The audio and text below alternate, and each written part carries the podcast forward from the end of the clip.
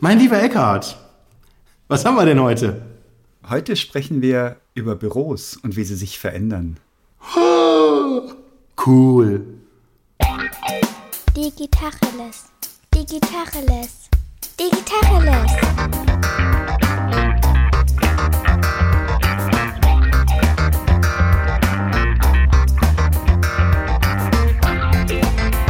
Mein Name ist Jens Wehrmann. Und ich heiße Eckhard Schmieder. Ja, das ist ja mal ein Thema. Wie kommst du denn da drauf? Mein lieber Jens, nachdem du einen fulminant gefeierten Post auf LinkedIn losgelassen hast und alle dich auf Händen tragen, weil du dein rotziges Chefbüro aufgegeben hast, denke ich mir, ist höchste Zeit, darüber zu sprechen, A, über rotzige Chefbüros und B, darüber, was sich jetzt gerade verändert in unserer Bürolandschaft. Ja. Großraumbüro AD, fester Arbeitsplatz AD und was nicht alles. Was verändert sich? Was hat sich bei dir verändert in deinen Büros? Also vielleicht ganz kurz nochmal, um Bezug zu nehmen auf diesen Post. Das hat mich ja selber wirklich völlig überrascht, muss ich zugeben. Weil das war jetzt im Prinzip ein in meinen Augen völlig verspäteter Vollzug von etwas, was ich eigentlich vor vielen Jahren schon so als ja, eher normal angesehen hätte. Und ich muss tatsächlich zugeben, dass einfach die pure Menge an Reaktionen, an Interaktion mir ein Stück weit gezeigt hat, dass das was total Krasses sein muss, weil ich habe jetzt halt gedacht, ja gut, ich bin halt aus meinem viel zu großen Büro raus, um einfach Platz zu machen für mehr Leute. Das war von Anfang an der Plan. Und als wir halt in unser altes Büro halt oder in das neue Büro halt rein sind, war halt irgendwie am Anfang haben wir das deutlich größer gewählt als das alte, mit dem Hintergedanken, dass wir da reinwachsen wollten. Und jetzt so aus meiner Sicht, ja, wir haben halt relativ lange gebraucht, um da halt reinzuwachsen. Und jetzt haben wir vielleicht auch so ein bisschen diesen Absprung, wann sind wir jetzt zu groß, auch durch diese ganze Homeoffice-Thematik, ein Stück weit halt auch einfach, ja, das war ja überhaupt nicht auf dem Schirm. Das war jetzt eher so ein bisschen so ein Zufall, dass wir uns neulich mal so, ohne so einen konkreten Plan überlegt haben, ja, wie würden wir das jetzt eigentlich machen, wenn alle ins Büro kommen und dann gemerkt haben, okay, also jetzt mal rein so Anzahl der Tische betrachtet, ist das eine relativ knappe Aktion. Also sprich, wir sind einfach jetzt stärker gewachsen, als unser Büro das eigentlich hergibt. Und dann war für mich so klar, ja gut, als wir eingezogen sind, habe ich gesagt, ich habe mir halt so ein Riesenbüro geschnappt, weil wir ja Platz verschwenden dürfen. Und ja, dann gehe ich natürlich raus, sobald wir den Bedarf halt irgendwie haben und schnapp mir natürlich irgendwie so ein kleineres Büro. Mein lieber Jens, du redest um den heißen Brei. Das Ding ist, du tust so, als ob das eine logische Konsequenz wäre. Das kann ja auch sein.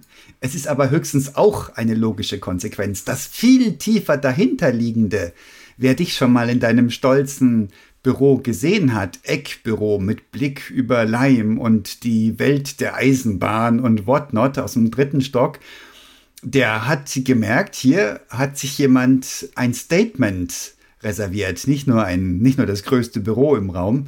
Und da bin ich völlig bei dir. Ich finde das Hardcore-Retro und das habe ich jetzt als persönliche Marotte wahrgenommen und fand das absolut überfällig, dass du das aufgibst. Und ich bin genauso wie du über die krasse Resonanz erschüttert, die das mit sich bringt. Alle sagen, ja, genau.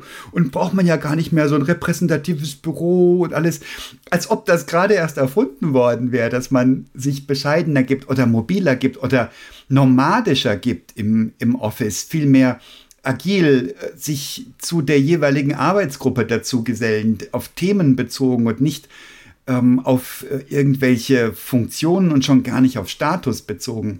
Das hat mich auch erschüttert, wie viele Leute da noch denken, Mensch, toll gemacht, Herr Doktor, dass Sie sich jetzt Ihr Büro aufgeben. Was denn sonst? Und dieses Thema, ja, sind jetzt mehr Leute, es ist uns gut gegangen, trotz Corona, und wir brauchen jetzt nicht mehr einen Arbeitsplatz für jeden. Das ist mehr so ein, ist das der Anlass oder ein Nebeneffekt? Sagt die Wahrheit. Also ich vielleicht mal von der anderen Seite aufgezogen. Es ist erstmal eine Notwendigkeit tatsächlich. Und mir ist das initial so in dieser Klarheit bewusst geworden, als wir kürzlich mit dem Ingo gesprochen haben und der uns von dem Neubauprojekt für Planet erzählt hat, wo die mit einer Quote von 50% planen. Ja. Und da ist mir das in dem Moment, wo er das erzählt hat, so bewusst geworden, Moment, wir haben 100%, wir planen mit 100%, nicht aus ja. Strategie oder Überzeugung, sondern aus Gewohnheit. Wie krass ist das denn? Aus Gewohnheit. Ja, ja, natürlich, weil ich meine, sagen wir so, es gibt ja keine Knappheitssituation bei uns. Wir sind ja fast alle im Homeoffice. Ja. So, und jetzt ist es mir aber bewusst geworden, dass ein paar von den neuen Kolleginnen und Kollegen, die kennen das ja gar nicht. Die setzen sich, wenn sie ins Büro kommen, halt nicht in ihr Büro, in Anführungszeichen, sondern ja, die gucken, wer ist denn da? Und dann kommt jetzt ein Angular-Entwickler, der setzt sich dann halt nicht ins Angular-Büro, sondern der setzt sich halt ja, zu einem Kollegen und der sitzt aber im Android-Büro. Ja. Und der hat diese Türschilder nie gelesen oder hat da irgendeine Bedeutung hinter, sondern ja, der setzt sich halt einfach zu einem anderen Kollegen ins Büro, weil wenn man halt eh nur zu dritt im Büro ist und der Chef sitzt halt in seinem riesen coolen Eckbüro und macht zum Telefonieren die Türen hinter sich zu, ja, dann setze ich mich doch nicht in ein Einzelbüro, um dann ins Büro zu kommen, um alleine zu sein. Ja. Sondern die Bedeutung des Büros hat sich ja radikal verändert. Also früher, in Anführungszeichen, sind wir halt ins Büro gekommen, einfach, ja, weil wir da halt, wir hatten ja unseren Arbeitsplatz, wir mussten da hin, um quasi, ja, unseren Laptop aufzuklappen und dann da, ja, unseren Job zu verrichten. Ja. Und das ist jetzt durch Corona, durch Homeoffice, also wir waren vorher tatsächlich, wir haben sehr wenig Homeoffice gemacht. Das war genau andersrum wie heute. Da musste ich einen triftigen Grund haben, um Homeoffice zu machen. Und ja gut, ein Laptop, ob ich den jetzt in einem abstrakten Firmengebäude öffne oder ob ich den zu Hause aufmache, ist erstmal relativ egal. Aber wir haben das aus Gewohnheit und doch eher, die meisten Kollegen waren 5 Tage die Woche vor Ort im Büro. Völlig absurd aus der heutigen Sicht. Und heute ist es eher so, ja gut, ich brauche eigentlich einen triftigen Grund, um ins Büro zu kommen. Und wenn man jetzt so ein bisschen auseinanderschneidet und sagt, ja, was ist denn so ein triftiger Grund, muss ich ganz klar sagen, eigentlich gibt's, also technisch gibt's mal keinen. Sehnsucht? Ja, da bist du sehr, sehr, sehr, sehr guter Punkt. Also ich glaube, es ist tatsächlich jetzt, Sehnsucht klingt jetzt irgendwie so nach Liebe, Beziehung, sonst irgendwas, aber es ist ein sozialer Bedarf. Wir sind soziale Wesen und gerade wenn du neu in einer Firma bist, hast du, glaube ich, einen ganz, ganz wichtigen Grundbedarf, die Menschen, mit denen du dich da umgibst, eben auch mal ja, zu spüren. Ich meine, wir haben das irgendwie vorletzte Woche, glaube ich, besprochen, dieses Zurück im Büro, diese Nostalgie. Das ist jetzt so, wenn du quasi etwas zurückhaben willst, was du schon hattest, aber wenn du neu wo bist und du kennst die ganzen Leute nicht persönlich, dann ist das ja ein ganz, ganz wichtiger Grundbedarf, so ein Gefühl dafür zu kriegen, so eine einfach andere Wahrnehmung zu bekommen, mit wem du da umgeben bist. Und ich merke, dass bei uns eher die Neuen häufiger mal ins Büro kommen, als jetzt die Alteingesessenen. Worauf führst du das zurück? Wegen des Gefühls von Gemeinschaft oder des Bedürfnisses nach einer Heimat?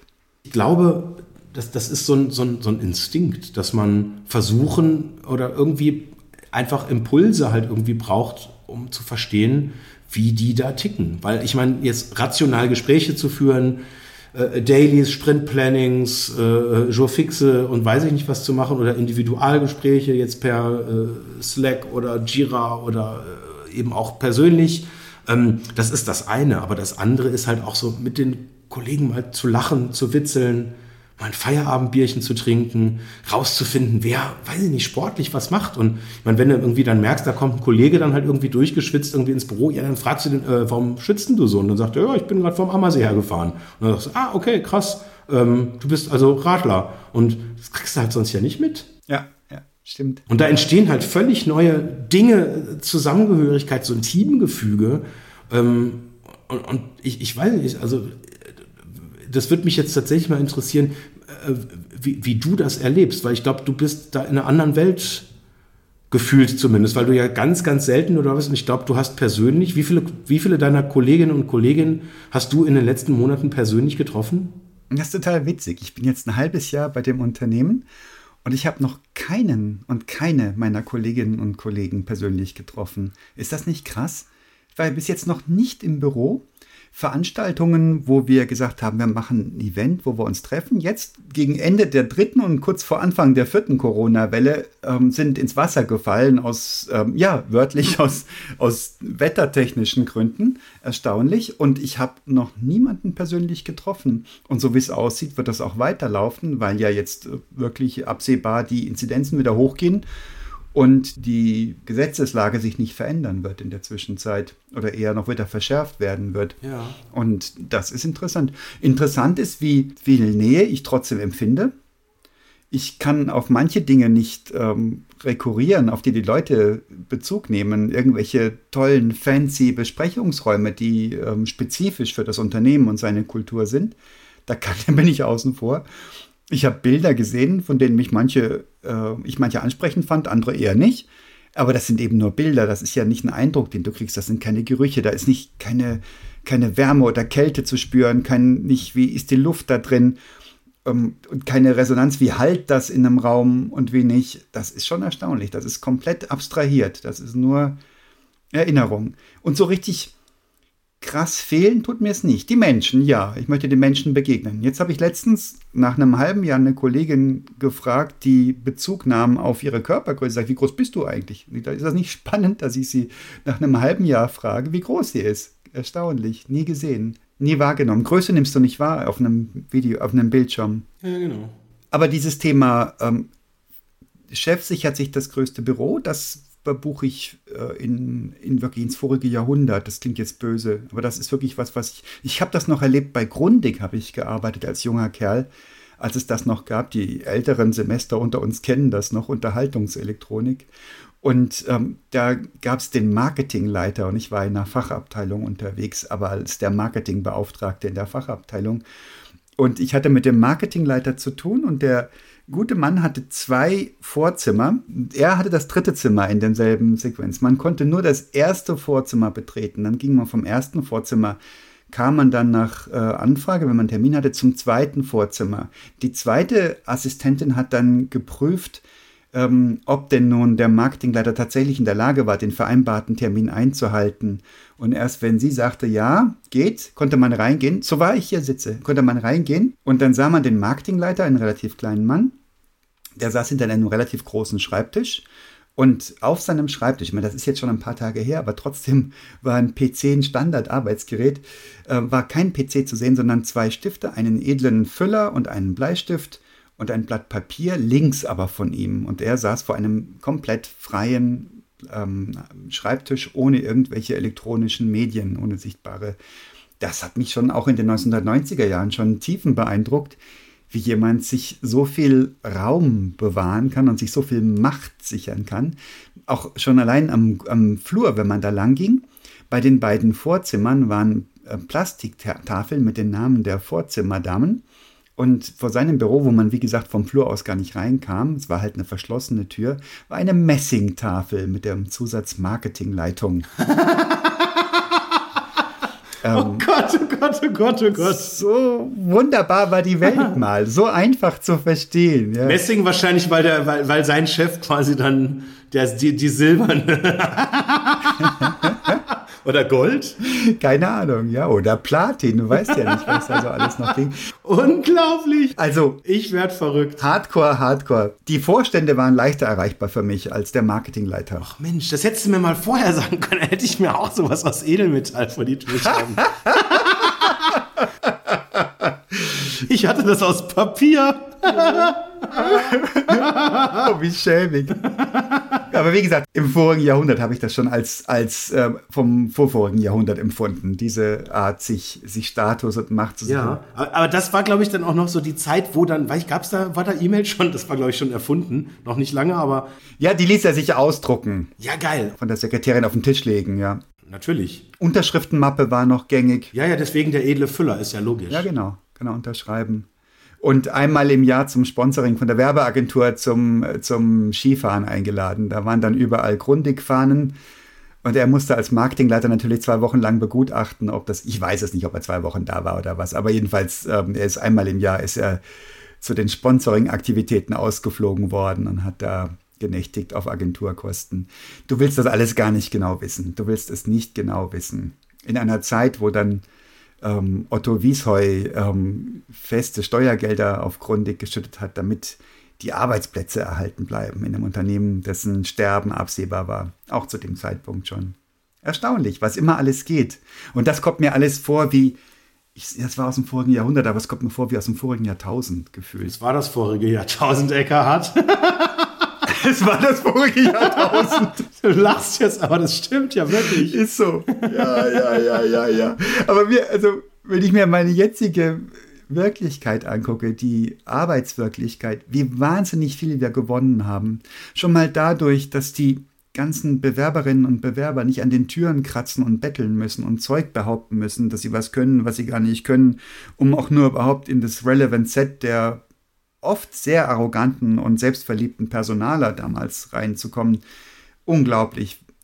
Ich erlebe mich selbst. Ich habe so viele Bewerbungsgespräche geführt, auf der anderen Seite von der, die ich heute einnehme, also als Jobsuchender in einer Flut von Konkurrentinnen und Konkurrenten, in einer Zeit, wo es noch kein Internet gab. Und wie oft habe ich gesagt, ja klar kann ich das. Und dann in mich hinein habe ich gedacht, oh Gott, wo kriege ich da ein Buch her darüber? Und das musste man gefühlt machen. Es hat funktioniert für mich und es hat sich nicht gut angefühlt. Und das ist so viel besser jetzt. Und wenn Leute jetzt nach der Corona-Zeit, um da zum Thema Büros zurückzukommen, dahingehen, dass sie sagen, ich habe zu Hause eine schöne Arbeitssituation, ich gehe gerne ins Büro, um Menschen zu treffen. Wie wahnsinnig viel haben wir gewonnen? Ich persönlich, dadurch, dass ich bei meiner Familie sein kann, bei den vielen Tieren, die wir haben. Ich finde es wahnsinnig schön und habe mich hier eingerichtet und es funktioniert super gut. Hast du ein Büro? Im Büro? Wie heißt das? Hast du ein Büro im Office? Ein festes, ein eigenes? Steht dein Name an der Tür? Ja, ich habe ein Büro. Das war ein großer Zufall. Wir hatten im Jahr vor Corona, stand ich in meinem Keller, so gefühlt knietief in Zeug, Kisten, Klamotten, Sachen, die abgelegt wurden. Sehr, sehr ungut, weil wir haben schon so viel Zeug nachgekauft, weil wir das Originalzeug gar nicht mehr gefunden haben.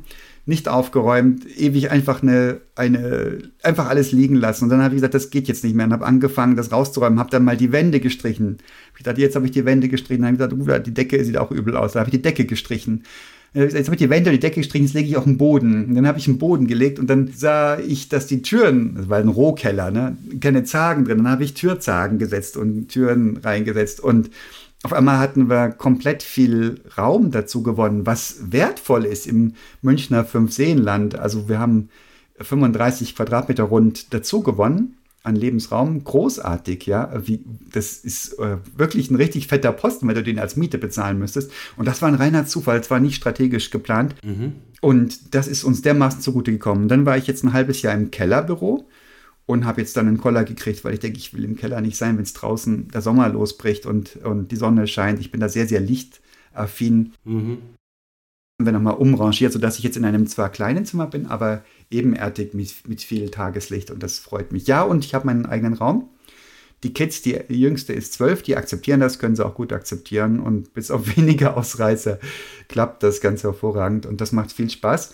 Und das ist noch ein Grund, warum ich mich gar nicht so brüllend ins Büro gezogen fühle, plus eine Stunde Commuting ein Weg, ist schon ein Ding. Ne? Das ist jetzt sehr, sehr spannend, weil ich hatte eigentlich eine ganz andere Frage gestellt, also ich hatte gedacht, eine andere Frage gestellt zu haben, weil ich eigentlich wissen wollte, ob du bei deinem neuen Arbeitgeber ein Büro hast. Und du hast irgendwie aus der Intuition heraus wahrscheinlich du hast quasi sofort einfach aus der täglichen Situation deines Büros halt geantwortet. Ja, originell, ja, tatsächlich. Ich habe es tatsächlich dann falsch gehört, weil ich meine Wahrnehmung, meine jetzige Realität wiedergebe. Ja, ich habe ein Büro, so wurde mir gesagt, ich habe es noch nicht gesehen, wie gesagt. Und ehrlich gesagt ist es mir gar nicht so wichtig, weil ich gefühlt sowieso mit meinem Laptop unterwegs bin und mich da hinsetze, wo das Licht hinfällt gerade, wo es gerade schön ist oder wo gerade Menschen sind, mit denen ich zu tun habe. Noch viel wichtiger als das Licht. Und es zieht mich nicht brüllend dahin, in einem vom Arbeitgeber ausgestatteten Raum reinzugehen, wenn ich zu Hause sein kann. Übrigens auch vom Arbeitgeber ausgestattet, was die Technologie angeht. Mhm. Ist schon krass. Und natürlich das Menschliche. Ich habe ja ein Team, das ich leite. Da freue ich mich schon drauf, die Kolleginnen zu sehen und einfach auch mal Nähe zu spüren und zu sehen, wie bewegen die sich, wie, keine Ahnung, also die ganz archaischen Dinge, wie die du empfindest, wenn du einen Menschen siehst oder Nähe von Menschen empfindest. Ja, oder wie groß die sind. Oder wie groß die sind. Ja. Nein, spannend. Aber da habe ich dich anders erlebt in der Corona-Zeit. Du warst öfters im Büro und hast wahrscheinlich da irgendwie mehr Nähe und hast auch Luft geschöpft dort, ne? Und hast auch dich konzentrieren können dort gut und alles. Ja, wobei natürlich da auch jetzt dieses Zeitcommuten durch den Arbeitsweg auch bei mir ein anderes Niveau halt irgendwie hat. Das ist einfach weniger Zeit und das ist quasi jetzt eher so eine, ja, einfach so eine gewisse, haben wir ja auch schon drüber gesprochen, Qualitätszeit. Also ich habe es zumindest für mich halt irgendwie so als das halt irgendwie erlebt. Aber ich muss sagen, für mich war das trotzdem, gerade weil ich mich halt auch in meinem Büro halt auch viel aufhalte und das auch für mich als, das ist so ein, ja, so ein Rückzugsort. Und das klingt jetzt vielleicht so ein bisschen pathetisch, aber so ein Stück weit auch ein Raum, mit dem ich auch einfach viele kreative Momente erlebe. Mit einem gigantischen Whiteboard an der Wand, wo man einfach so dann mit Leuten steht, Ideen fließen lässt, mit Sofas drin, wo man dann einfach sich halt irgendwie hinsetzen kann und in einem völlig anderen Umfeld halt diskutieren kann. Und also wenn ich mir jetzt irgendwie so vorstelle, für so ein Personaljahresgespräch, man setzt sich auf so ein Sofa, du startest halt einfach völlig anders, als wenn du dich halt irgendwie in so einen, ja, klassischen, klinischen Meetingraum mit weißen Wänden halt irgendwie setzt, als wenn du jetzt halt irgendwie in einem Büro, wo halt ewig viele Pflanzen drin sind, halt auf so ein schönes Kunstledersofa halt drauf sitzt. Wo würdest du dann die Videokonferenz einsortieren bei einem Personalgespräch, wenn du die Präferenz hättest? Also du könntest entweder ein Büro mit Sofa, klinisches Büro oder Homeoffice, beide. Wie würdest du das einsortieren? Also ich habe mich am wohlsten tatsächlich immer im Büro mit Blick auf die S-Bahn gefühlt. Im Hintergrund S-Bahn und das fand ich irgendwie so, das war mein Lieblingssetup tatsächlich. Das ist originell. Man hört die auch immer wieder in unseren Podcasts, die S-Bahn. Ja. Und ich muss gestehen, auf mich hat das auch eine gewisse Magie, dass da unten dauernd irgendwas in Bewegung ist und diese langen Züge, die von oben gesehen so was Modelleisenbahnhaftes haben, das hat schon seine eigene Qualität, ja. Erreichbar in dem Büro. Und von daher habe ich das auch so gemerkt, also es ist, du hast ja eingangs die Frage gestellt, also das war tatsächlich eine Notwendigkeit, irgendwie so, sich jetzt auch vorzubereiten, aber ein Stück weit irgendwie auch für mich so ein Meilenstein.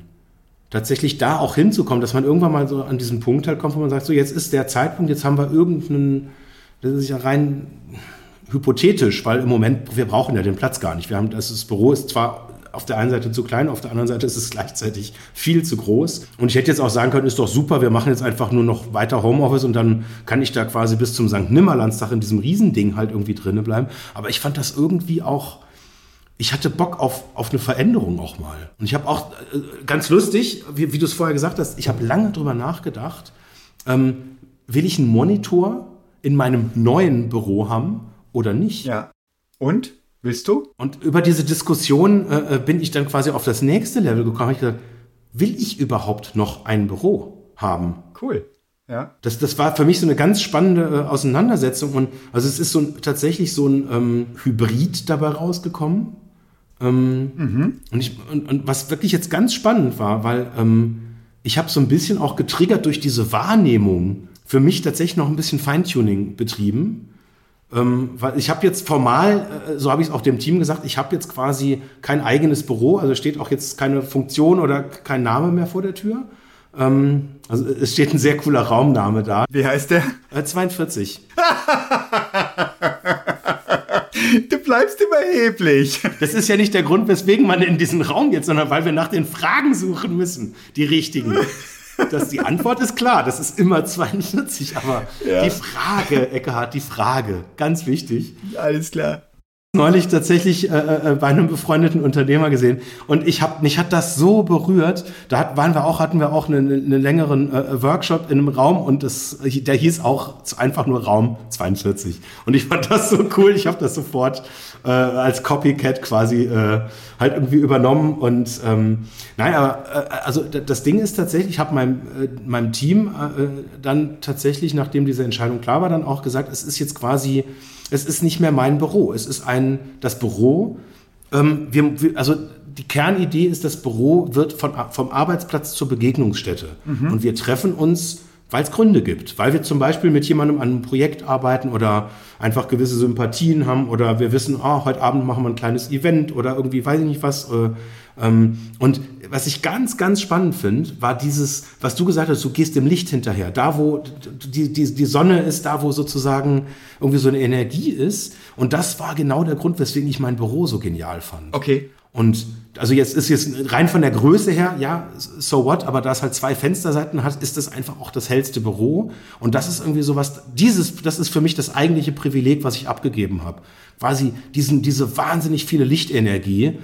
Und irgendwie hatte ich diesen Impuls, dass das auch andere mal irgendwie so im Tagtäglichen halt irgendwie erleben. Und dann war die formale Anforderung noch, dass ganz viele Leute dann so nach höhenverstellbaren Tischen gefragt haben und sonst irgendwas. Und da richten wir jetzt quasi einfach einen Raum ein, wo einfach einige höhenverstellbare Inseln halt irgendwie dann drin sind, mit einfach ja moderner Infrastruktur und so weiter und so fort. Und dann war für mich quasi so klar, ja gut, dann suche ich mir halt ein anderes Büro. Aber hast du das Privileg denn abgegeben? Das Büro sitzen? Oder hast du ein anderes Büro jetzt tatsächlich? Hast du ein festes Büro? Also ich habe hab kein festes Büro mehr. Es gibt jetzt quasi den Raum 42, in dem ich seitdem halt eigentlich immer drin sitze. Aber ich habe den, also es ist jetzt so ein bisschen, da wird es jetzt so ein bisschen schwammig. Ich habe intuitiv tatsächlich, ich habe dem Team gesagt, das ist nicht mehr mein Büro. Ich werde mich da wahrscheinlich meistens reinsetzen, auch wenn ich nicht da bin. Es ist genau die gleiche Infrastruktur, es ist genau der gleiche Tisch, der jetzt in einem anderen Büro halt irgendwie oder der in anderen Büros drin steht, halt auch drin. Es ist der gleiche Monitor drin, es ist genauso Clean Desk. Ich habe immer Clean Desk, also von daher, das ist keine besondere Challenge. Also es ist im Prinzip, die Arbeitsausstattung ist identisch. Gut, es ist jetzt halt irgendwie ein etwas größerer, so ein runder Stand-up-Tisch halt irgendwie drin, wo man quasi sich, also ist ein Raum, der jetzt eher zum Meeting einlädt und es sind 2 Sofas immer noch drin. Aber ich habe dann dem Team gesagt, das ist nicht mehr mein Büro. Und habe dann aber gleichzeitig, und das kam jetzt tatsächlich durch diese ganzen Reaktionen, gemerkt, dass ich da noch einen Denkfehler drin habe. Nämlich? Ich habe Family-Bilder in diesem Büro aufgestellt. Ach, stimmt. Ich erinnere mich. Ganz viele, ja. Ganz verrückt. Also in meinem vorherigen Jahr. Und ich habe einfach diese Bilder genommen und habe die mit rübergetragen. Einfach, ich habe mir da gar nichts bei, gedacht. Und dann ist mir das bewusst geworden. Also wenn ich jetzt in ein Büro gehe, wo der Typ, dem das Büro gehört, sagt, ja, das könnt ihr alle benutzen. Aber ja gut, also ich habe da noch ganz viele Bilder von meiner Familie, von meinem Patenkind, von meinen eigenen Kindern und von persönlichen Erlebnissen.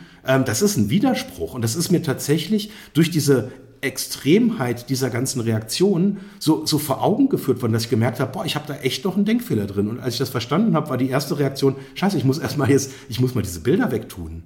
Und ich habe dann wirklich quasi so das Familienmotiv ist geblieben, aber es sind halt jetzt quasi Bilder, die halt auf Firmenerlebnisse halt zurückzuführen sind, wo irgendwie Leute was gemacht haben, wo man irgendwie was gebaut hat zusammen. Also quasi auch wieder Familienbilder, aber eben von der Firmenfamilie, wenn man das halt so sagen kann. Und deine eigenen Kinder sind verbannt aus dem Büro. Die sind in meinem Herzen. Das ist überhaupt so ein Ding, das ich noch nie verstanden habe. Das ist ja so ein Klassiker, auch in Filmen und sowas. Wenn jemand seinen Job verloren hat, dann sieht man dann die Szene, wo er das Bild von seiner Frau und seiner Tochter pathetisch einklappt und in seine Tasche steckt. Warum machen Menschen das? Warum stellen Menschen Bilder von ihrer Familie auf den Büroschreibtisch? Da bist du ja auch ein echter Verfechter. Erklär mir das mal, ich verstehe es nicht. Auf dem Schreibtisch hatte ich die nie tatsächlich, weil das nervt mich. Nee, keine Ahnung, ich habe da keine logische Erklärung für. Okay. Also ich habe irgendwann halt mal angefangen, so an den Wänden, also mir waren einfach jetzt weiße Wände halt irgendwie zu blöd. Und da wollte ich da halt irgendwas machen und dann habe ich halt irgendwann mal so von Ikea, das sieht so aus wie so ein alter, als Kinofilme noch so auf Band irgendwie geliefert worden mit diesen Noppen, dass man die durch den Projektor halt irgendwie, dass der die festhalten kann. Ja. So imitiert von Ikea, so eine Art Bilderregal, was man halt sehr einfach an eine Wand montieren konnte. Und da ich da halt Freund von Pragmatismus bin, wenn man so ein schönes optisches Objekt quasi mit einer Reißzwecke festmachen kann, dann ist das einfach, ist eine sehr pragmatische Lösung. Und da habe ich dann, weiß ich nicht, irgendwann einfach, da waren wir mal irgendwie mit der Family beim Fotografen, es sind wunderschöne Bilder entstanden. Und dann war das einfach ein Ort, wo ich diese total schönen Bilder einfach reintun konnte und das war schön. Mhm. Und das habe ich dann so von dem einen Büro ins nächste mitgenommen, dann waren wir irgendwann mal wieder beim Fotografen, dann habe ich das mal so geupdatet und dann waren wir irgendwann mal in einem schönen Urlaub, dann habe ich da ein paar echt coole Bilder einfach mal einfach so beim DM-Markt kurz irgendwie so ausgedruckt und ja, einfach Bilderrahmen, die irgendwie noch im Büro rumlagen, genommen und die dann einfach mal so schnell ins Fenster reingestellt. Quasi so ein 5-Minüter. Ich habe mir da keinerlei Gedanken drüber gemacht.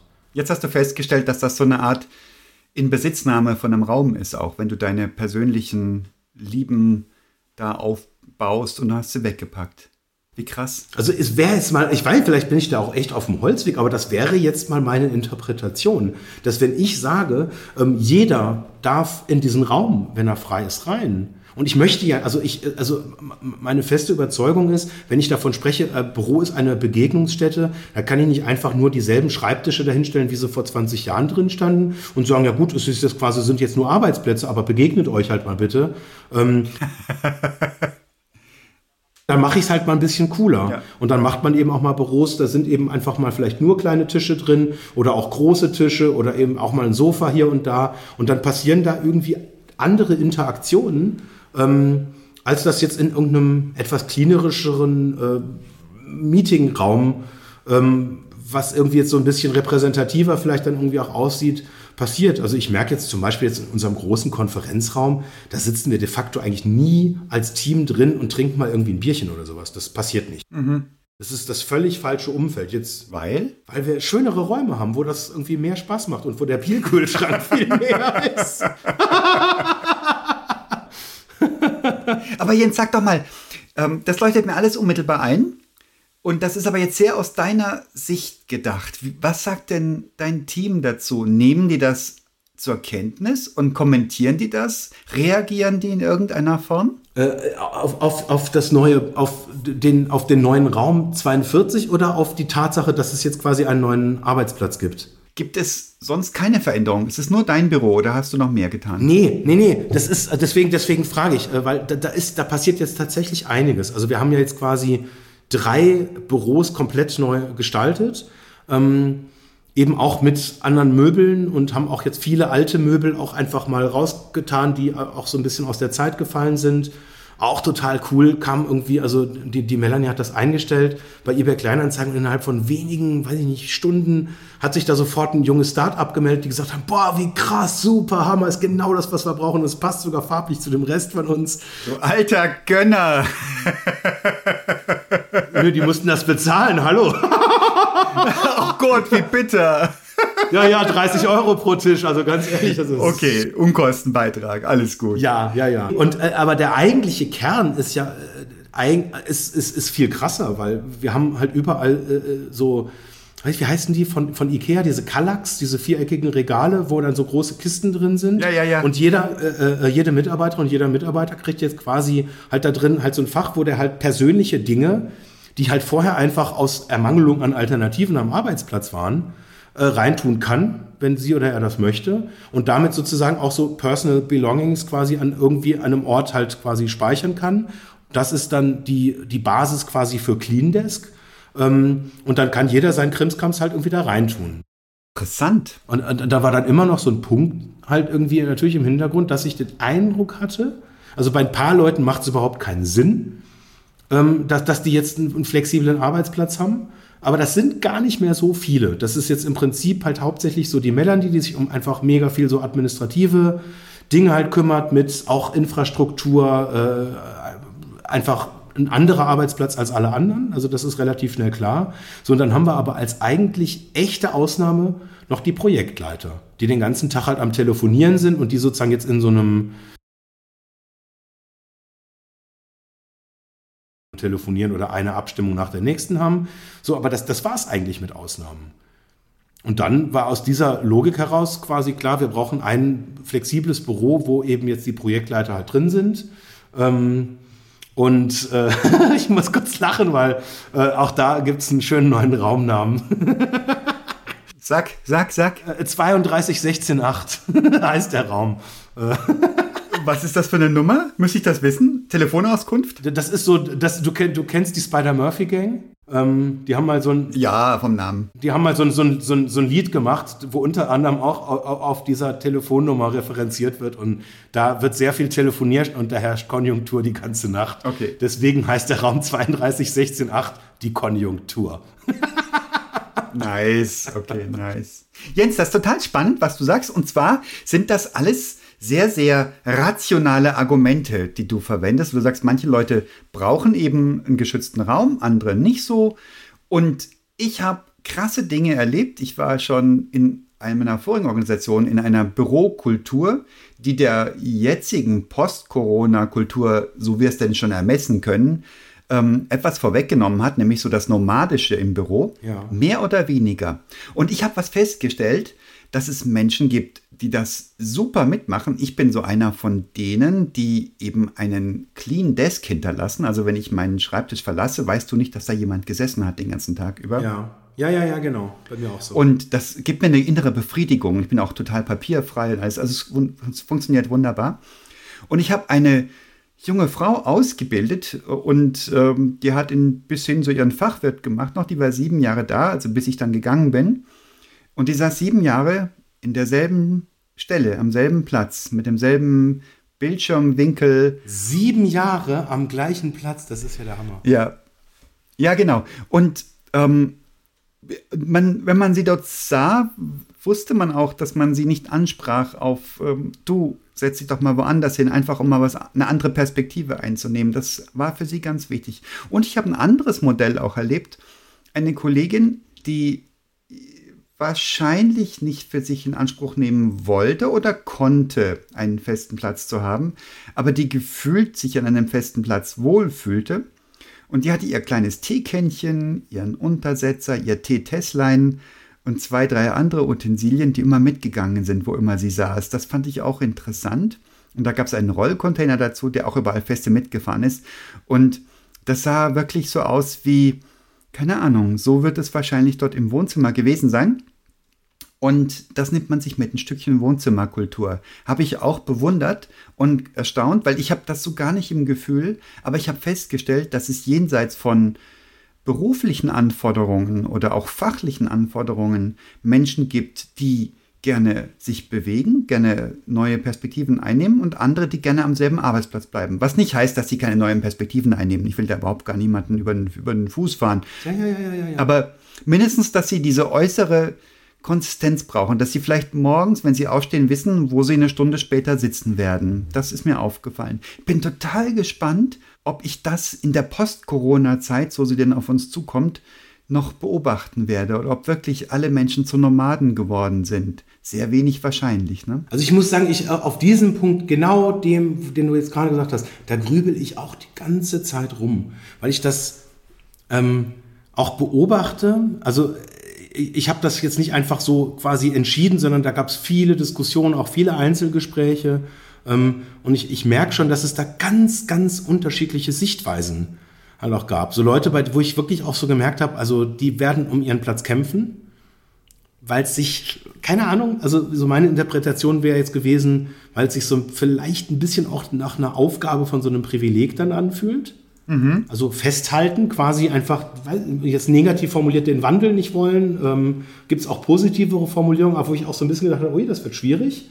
Fun Fact auch an der Stelle, die Leute, bei denen ich das am meisten befürchtet habe, da ist es dann, glaube ich, jetzt gar nicht so ein Thema. Okay. Das war vielleicht eher so auch so meine Sichtweise, wo ich dachte, was die Leute dann vielleicht denken werden und sonst irgendwas.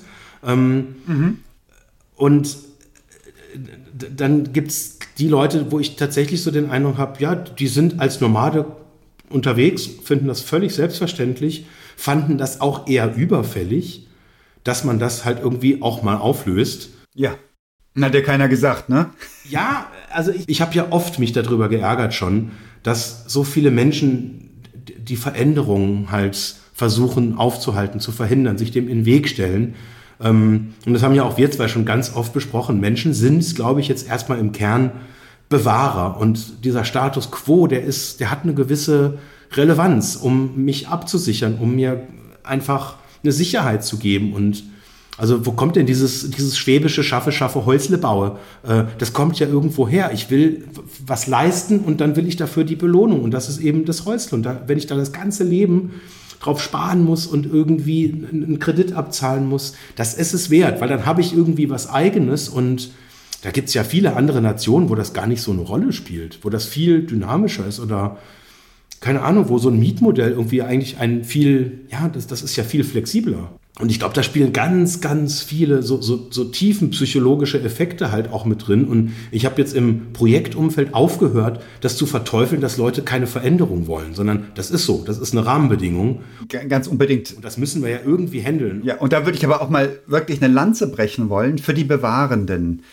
Da bin ich auch immer schnell dabei, wir haben in der vorigen Firma solche Tests gemacht. Ich hätte jetzt fast psychologisch gesagt, sie sind nicht wirklich psychologisch, sie sind auch nicht wissenschaftlich, auch wenn sie das behaupten, wo du ein Set von 116 oder sonst was Fragen beantwortest und dann deine Lebensmotive dargestellt werden. Das Krasse ist, es funktioniert sehr gut. Es ist natürlich ein Modell, es verkürzt, aber es funktioniert sehr gut. Und dann werden die Ergebnisse gemittelt über die Anzahl der Tests, die insgesamt gemacht wurden. Das ist total spannend. Die genaue Zahl kriegst du nicht mit, weil da machen sie ein bisschen Hokuspokus, damit sie die Tests auch entsprechend teuer verkaufen können. Aber ich habe dort festgestellt, dass ich so neugierig bin wie 0,2% des Durchschnitts. Also ich bin absurd neugierig. Ich tue Dinge, weil ich neugierig drauf bin.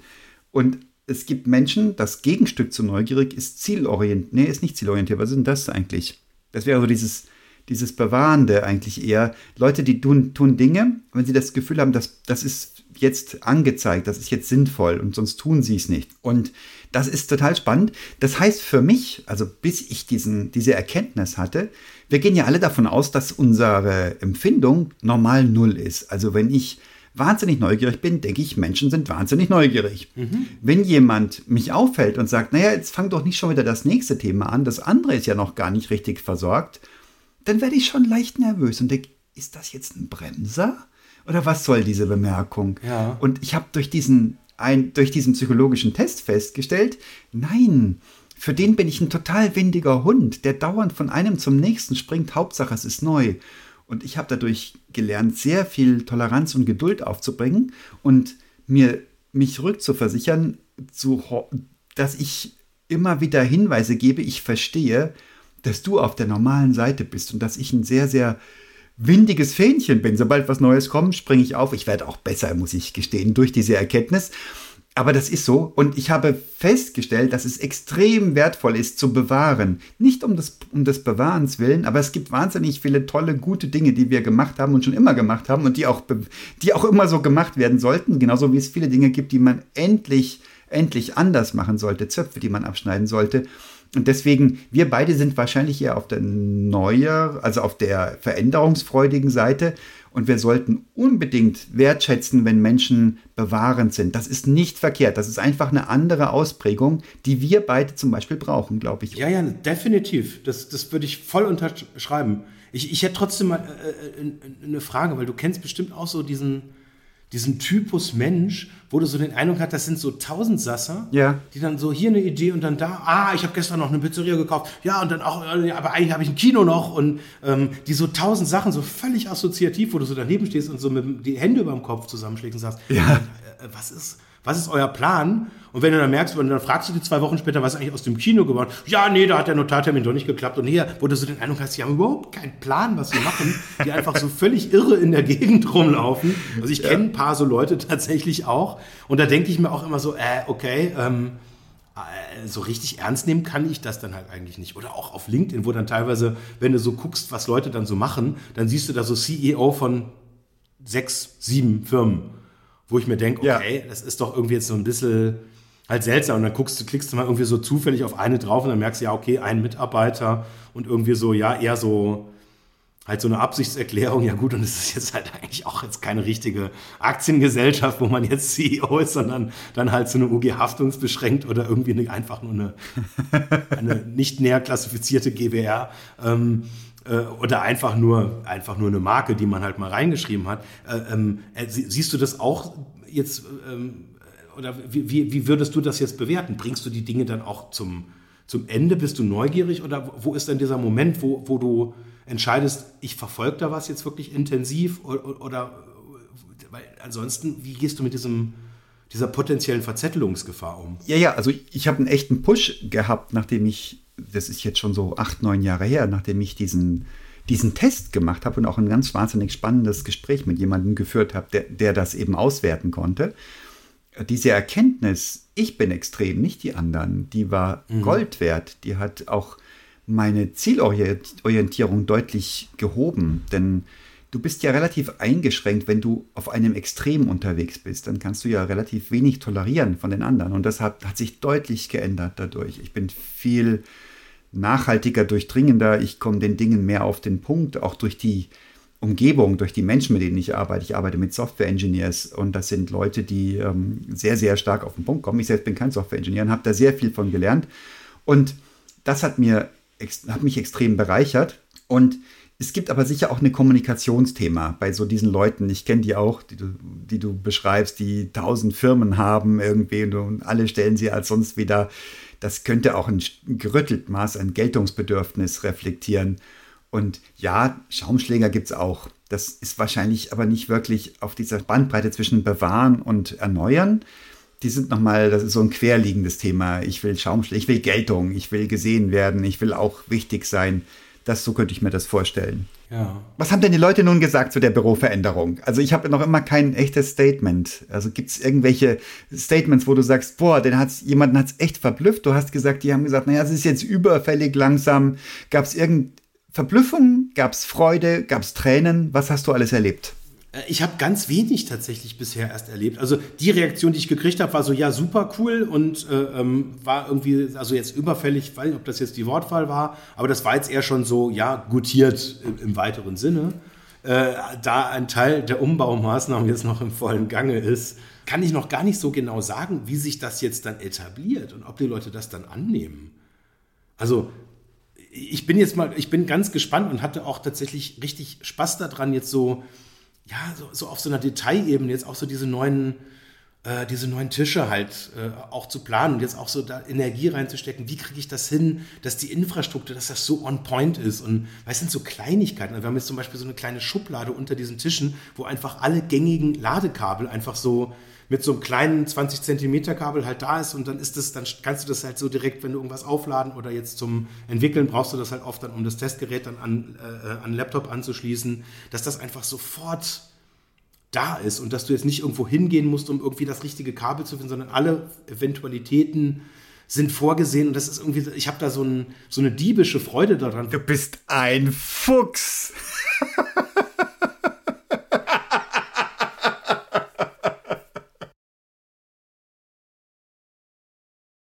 Habt ihr sagen, ja gut, da sind halt Kabel. Danke. Guter Chef. Also mein persönlicher, ganz privater Tipp an dich, warte nicht auf Lob. Das kommt oder das kommt nicht, aber warte nicht drauf und sei nicht enttäuscht, wenn es nicht kommt. Menschen sind Pragmaten. Nein, das Lob, das kommt ja, das wird ja mit den Füßen ausgesprochen. Wenn die Leute in dieses Büro gehen und sagen, geil, da bin ich gerne. Ah, da haben wir aber einen. Das ist ja total spannend. Das habe ich nämlich ganz oft gehört, schon von Unternehmern und Unternehmerinnen. Eigentlich nur von Unternehmern habe ich es gehört. Ich habe es nur aus Prinzip gegendert.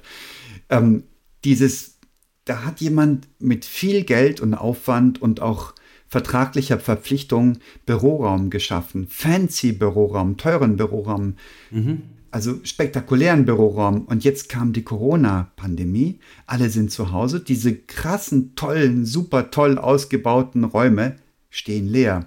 Und ich spüre das durch oder habe das durchgespürt, nicht in dem jetzigen Unternehmen, ich habe das durchgespürt bei befreundeten Unternehmerinnen, Unternehmern und in meinem vorigen Unternehmen, dieses leichte Drängen, jetzt kommt bitte bald wieder rein. Und das hat sicher so einen Teil kaufmännischer Aspekte im Sinne von, wie kann ich denn eine Unternehmenskultur hochhalten, wenn die alle zu Hause sind? Warum? Die haben ja gar keinen Grund mehr, direkt zum Kunden abzuwandern. Und dieses andere ist eben auch das Gefühl, ich habe jetzt gerade das alles so wahnsinnig schön gemacht, so schlau und so toll und so fancy. Und so teuer. Ah, so teuer. Mit so einem tollen Blick und ich habe mich gerade 15 Jahre verpflichtet. Ja. Und jetzt sind die alle zu Hause und keiner kommt.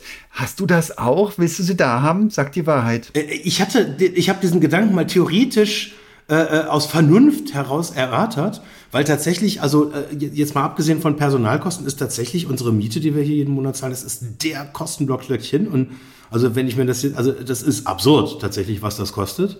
Und da habe ich schon aus Vernunft manchmal so gedacht, boah, da musst du doch jetzt sauer sein, aber irgendwie hatte ich nie dieses Gefühl, da sauer sein zu müssen, sondern also jetzt andersrum. Also ich merke jetzt, wenn wir eine 100%-Quote wollen würden, würde das also wahrscheinlich noch irgendwie gehen, aber es wäre sehr eng. Und ich kann eigentlich dankbar sein, dass ich jetzt die Freiheit habe, einfach gewisse Dinge auch auszuprobieren und zu machen und jetzt auch so Spaßräume. Ich meine, du kennst unseren Wiesenraum zum Beispiel. Das ist ja im Prinzip, das ist ja nicht nötig. Das könnte man weglassen einfach und sagen, nee, Wiesenraum, ey, die haben sie noch nicht mal alle. Ja, für alle Nicht-Bayern unter uns.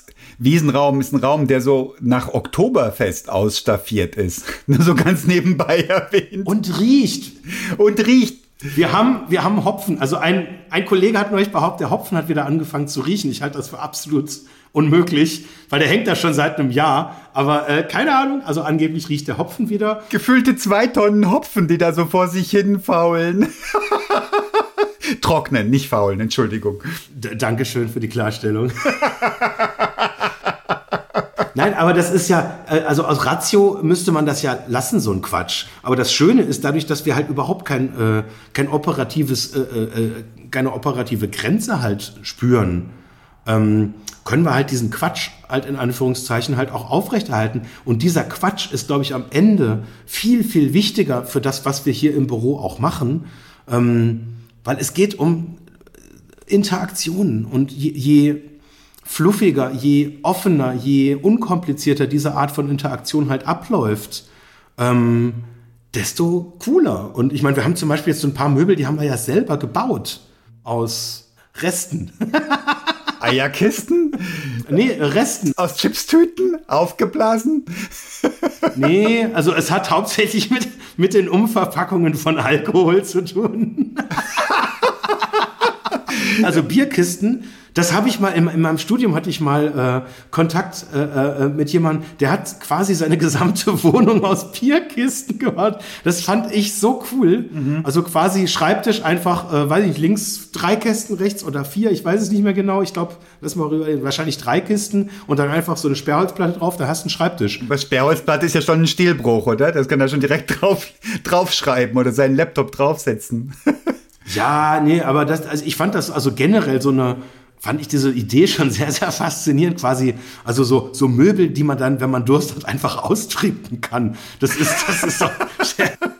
ist doch der Wahnsinn, oder? Das ist einfach, fand ich damals schon innovativ. Es ist dann schon Büro 3.0. Nein, und das haben wir hier teilweise auch, dass einfach so halt irgendjemand dann so eine Idee hat und gesagt hat, ja, ich mach da was Lustiges, und das ist nicht perfekt, das ist auch nicht, das ist nicht irgendwie konzipiert, sondern das ist Zufall, das ist Spaß, das ist so ein bisschen absurd, das sind komplett wir. Aber wie steht das zu der Kabelsache? Du hast, wenn du die Kabel optimierst und so, dass jeder da direkt Zugriff drauf hat, ist das nicht ein Widerspruch, wenn du sagst, wir improvisieren das alles, aber die Kabel, die lege ich so hin, dass jedes Kabel jederzeit erreicht? Das weiß ich noch nicht, ich hoffe nicht. Also... Ich meine, ich habe ja 2 Fetische. Das eine sind Taschen, das ist besser geworden im Laufe der Zeit. Und Kabel, das ist ein ganz krasses Thema bei mir. Also dieses so komplett auf den Punkt, ich finde das so genial, wenn du irgendwo hinfährst und hast einfach genau exakt das an Kabeln, was du halt irgendwie brauchst, um jetzt deine Geräte, die du dabei hast, dann irgendwie wirklich aufzuladen, und am besten, also Kabel im Sinne von so, also ich finde so dieses drahtlose Laden halt super, wo du einfach gar keine Kabel mehr brauchst, wo du selbst das noch wegoptimieren kannst. Und das wissen auch alle, dass ich da einen Spleen habe, und wahrscheinlich werden sie dann so hinter meinem Rücken sagen, ja, ganz toll, super. Großartig gemacht, guter Chef. Also ich finde deine Offenheit bewundernswert. Dann schaut ja mal, ob das passt, spätestens wenn jemand irgendeinen Kabelbruch verursacht hat durch eine spontane Umschiebung seines Tisches, dann gucken wir mal, wie du reagierst. Da freue ich mich drauf. Kann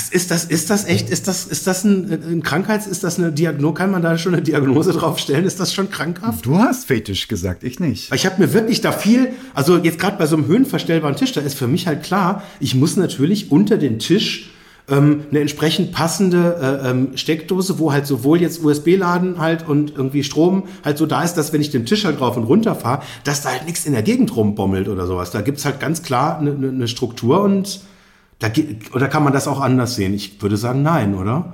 Naja, was Schrulliges an der ganzen Geschichte ist, nein, man kann das nicht anders sehen, aber eigentlich macht's nicht der Chef. Normal hast du dafür ganz pfiffige Leute, die sich darum kümmern, für ein Viertel vom Tagessatz. Ich habe keinen Tagessatz, das ist das Lustige. Deswegen mache ich es wahrscheinlich. Ich müsste mal meinen Tagessatz überlegen. Ich habe ja keinen Tagessatz, das ist völlig bescheuert.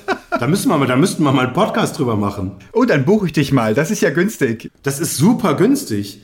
Zumal ich muss ja tatsächlich zugeben, ich habe an diesem Kack einen unglaublichen Spaß. Ich habe da so viel Freude dran. Ja. Also ich habe tatsächlich neulich mal wirklich fast so einen ganzen Tag nur mich mit diesen Infrastruktursachen auseinandergesetzt. Und das war teilweise auch so, so Flecken von den Wänden machen, die mich total geärgert haben und irgendwie, weiß nicht, also das ist irgendwie, da habe ich so den Eindruck, das kann ich doch keinem anderen zumuten, dass ich das fahre in einen Baum hat und kaufe irgendwie so ein Klebelöse-Blödel-Dings oder irgendwie Farbe und kümmere dich um so einen Scheiß. Da habe ich den Eindruck, die Leute haben doch jetzt echt Besseres zu tun, als sich um so einen Kack, so was Unwichtiges zu kümmern. Das ist doch ganz klar Chefaufgabe. Naja, aber was du dann wirklich gut machst, im Sinne des lateralen Führens, dass du den Weg frei machst für die Leute. Das ist doch eine schöne, schöne Sache. Du kümmerst dich um die Details und die Leute können arbeiten. Das heißt, man kann da irgendwas Positives reininterpretieren. Vielen Dank. Nur wenn man dich wirklich mag, Jens, sonst nicht. Ach, ja, das ist so schön. Ich hab dich so gern. Ja, ich dich auch. Lieber Jens, das war eine Freude. Ich wünsche dir viel Erfolg in der neuen Bürostruktur und halte uns upgedatet, was sich da tut, ob es Widerstand gibt, ob es Applaus gibt und wie sich das verändert, wie sich die Arbeitskultur durch die Arbeitsplatzkultur verändert. Da bin ich neugierig. Ja, ich gebe gerne, sobald ich was erzählen kann, wirst du mich eh nicht daran hindern können, es zu erzählen. Ich hatte es befürchtet. Danke, Jens. Es war ein Vergnügen. Vielen Dank, Eckhard. Tschüss.